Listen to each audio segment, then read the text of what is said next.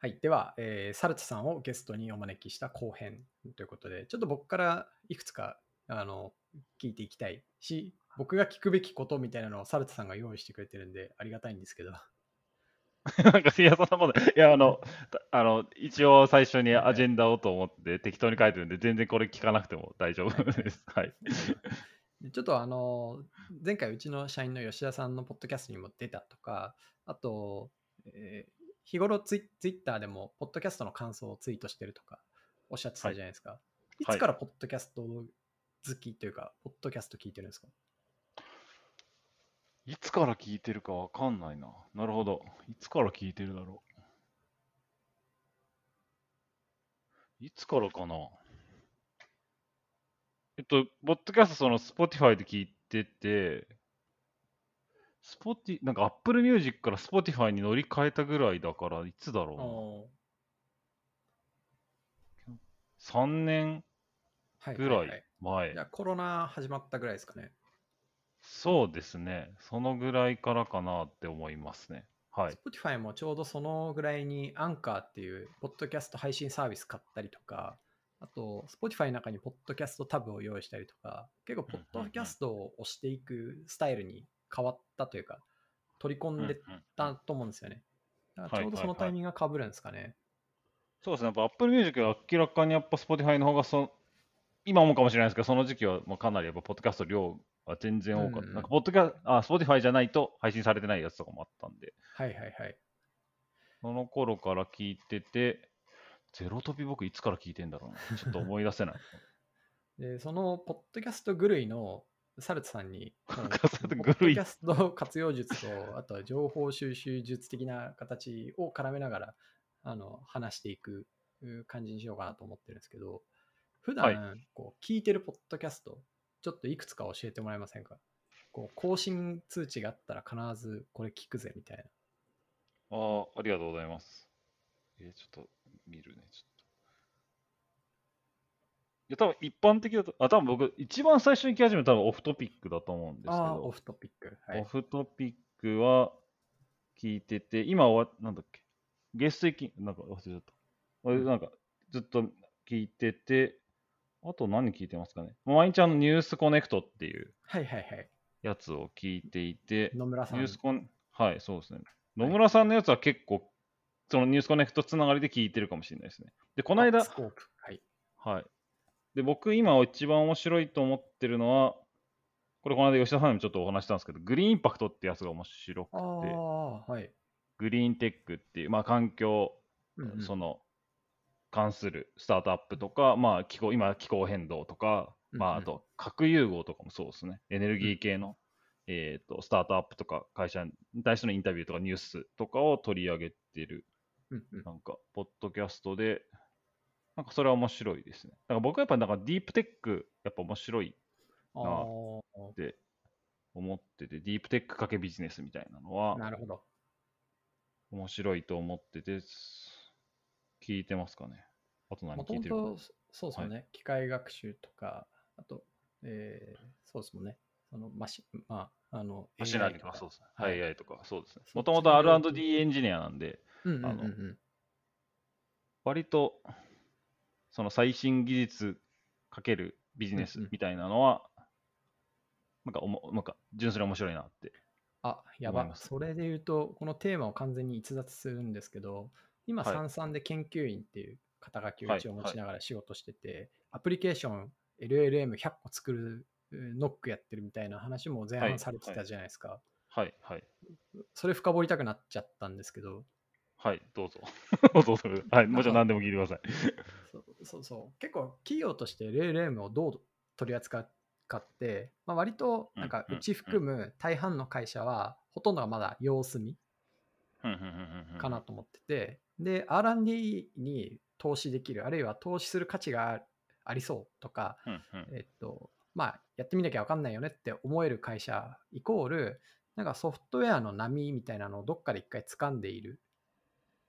企業に結構限定されてるな感があると思うんですよね。はい、はい、はい、はい。まあ、特にこうススタートアップ、まああのね、アップルとか GAFAM みたいな規模は、もうちょっと一旦置いといて、あもう彼らは圧倒的すぎるんで、一旦置いといて、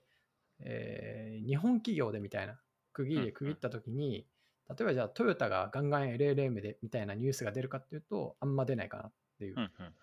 例えばその、まあ、今日聞いて思いました。サンサンとか、わかんないですけど、フリーとか、えーっと、割と B2B 領域とかで固く売り上げを作ってきた会社さんとかは、いや、これチャレンジする価値あるっしょって思いやすいし、えーっと、ムーンショットあるかもって言って、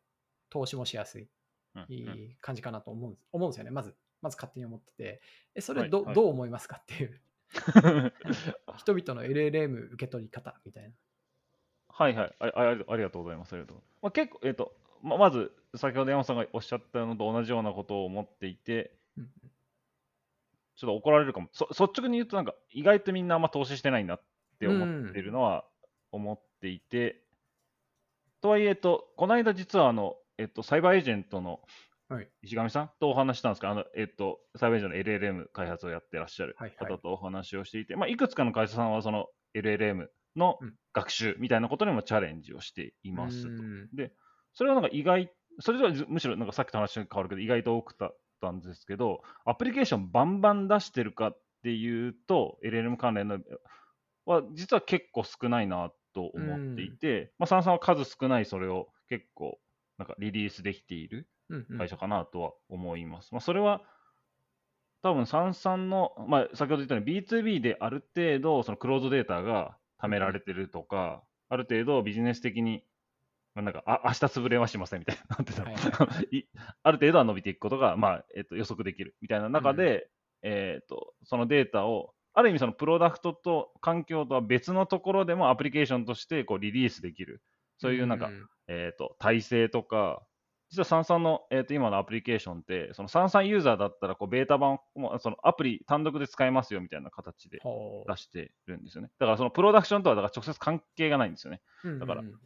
だからただただユーザーにアクセスできて、かつアプリケーションとしてはそれを単独でリリースできるので、まあ、そういう体制とか、まあなんか状況とか、まあ、いろいろんなのが多分重なって、まあ、運運よくというか、まあなんかおアプリケーションが出せてるなとは思います。意外とそういう会社は少ないかもしれないですね。ーなるほどんかちなみにこう公開できるものとかってあるんですか？そのこういうアプリケーションが出てるよってあはいはい。もう、えーっと、何でも10個ぐらい言えます。すごいなでもそれあで、えーっと、一応その LLM っていうか、その JATGPT みたいなの使ってないやつもあって、あるんですけど、使ってるものもあるんです。じゃあ、使ってるものを先言った方がいいな。使ってるもので今リリースしてんのは、とりあえず2つご紹介できて、1個はさっきあの、そういうのと前半で山本さんがおっしゃってましたけど、あの、IR 情報とか、有価証券報告書を、はいあの5つのトピックに分けて要約してくれますっていうの。いいっすね。5分で読める有価証券報告書っていうのが、えー、と出されてて、まあ、その、はいはい。我々その営業 DX みたいなのうんうんうんうん。を歌ってる会社なんですけど、まあ、営業の方がその簡単に言うと今から行くお客さんの情報を、まあ、簡単に あのやっぱ知ってないといけないっていう話があるって、まあ、それのためにその5分で読めますよみたいなのを、うんうん。あの出しててちょっとあの具体的には言えないですけどその5分で読めるシリーズはちょっといろいろ出していこうかみたいなはことは今やったりしてますかね。ああむちゃくちゃいいっすね、なんかそういうの自分で作ろうかなってちょっと思いましたもんねはいはいはいはい。そうですよね。わ、かります。今はそのブラウジングが今 API 提供されてないですけども、ブラウジングがもう API 提供され始めると、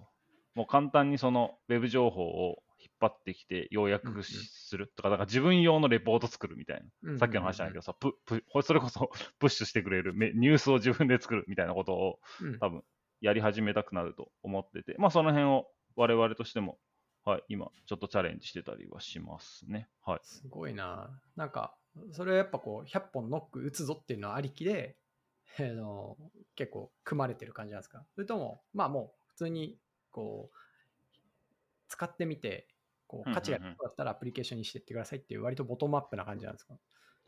えっと、まあ、両方、えっと、100本の数字は目標としてあります。で、割とボトムアップですね。なんか結構この取り組みは、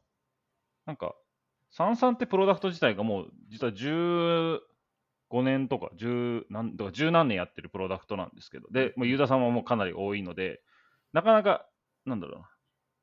じゃあ、新しいプロ機能を作りましょうって言っても、そのまあ、技術的な負債的な話もあるし、はい。そのどどのユーザーにフィットするのとか、うんうんうんなんか、いろいろとやっぱ、そんなに意思決定がその、だんだんやっぱ重たくなってしまう、どうしても。うん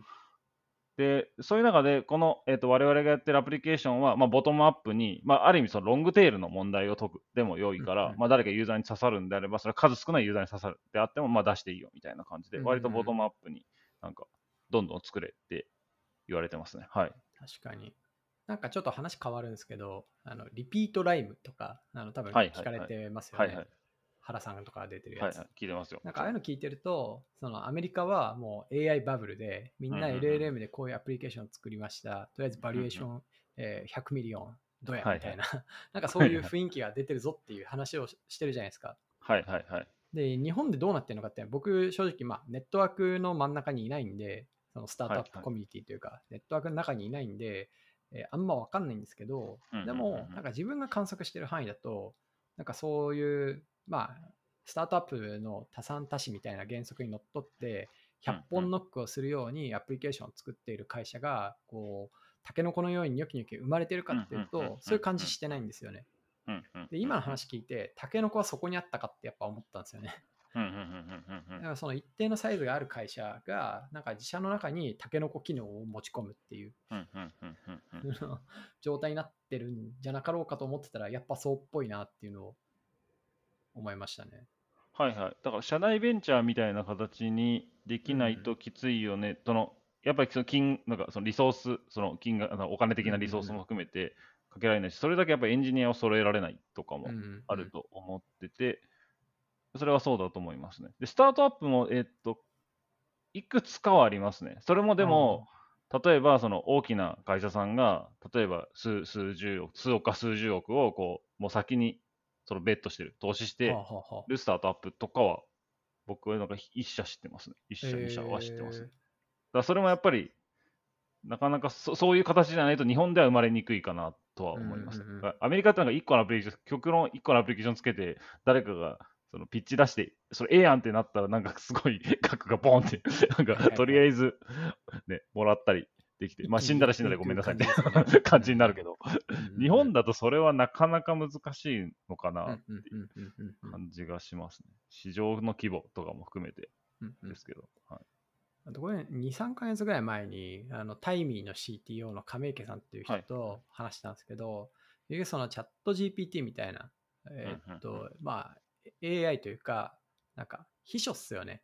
うん個人が秘書を持つというか、脳みそと手をがくっついたものを機械として持てるようになるってなった時に、結局その人たちがその作業できる環境とは、イコール API があるかないかみたいなって定義されるってなると、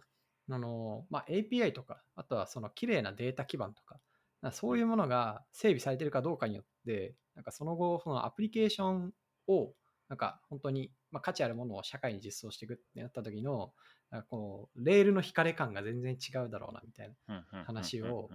した記憶があって、で、こうサルツさんのアジェンダの中にも、どこもかしこもチャット GPT のデータ基盤みたいな。話書いてあって、これはそういう感じの話なのかなと思ったんですけど、実際こう、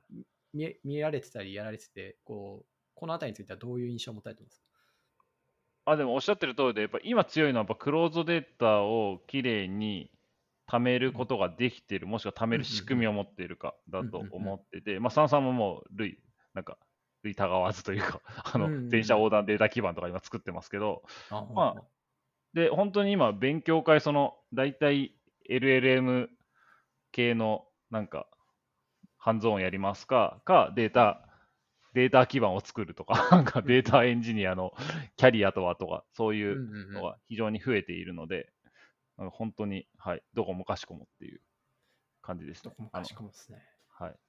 で、私も今、データ基盤の勉強会を企画しようとしているので、なんか、はい、同じですね。あれですね、タケノコを生やす側の人間ですね。はい、もう採用もしい。ないといけないので、はい、そういう感じですね。いや、あの、このそれっぷりがだいぶ雑談感があるなと 思ってるんですけど。あ、でも、あの、う んあいい、あの、まともな話ができてよかった。はい、そういい内容だった。で最後ちょっとググッと本題の方に戻していくと、はい、はい。ポッドキャストグ類のあの、はい。サルトさんとして、こう、ポッドキャストって、なんか、結構自分のね、課題感としてはう、ん。割とあの、やっぱツイッターやめたとかもあって、代わりに結構聞くんですよ。聞く時間は割とまた伸びたんじゃないかなと思ってるんですけど、あんまこう、身身に溜まっていかない感じというか、はいはいはいはいはいはい。まあ、3日経ったら忘れてる鶏感があるんですよ。はいはい。なんかそこってどうしてますっていう、インプットとして、こう、咀嚼するには。ああ、ありがとうございます。ありがとうございます。それは僕も上手にできてないですけど、えっと、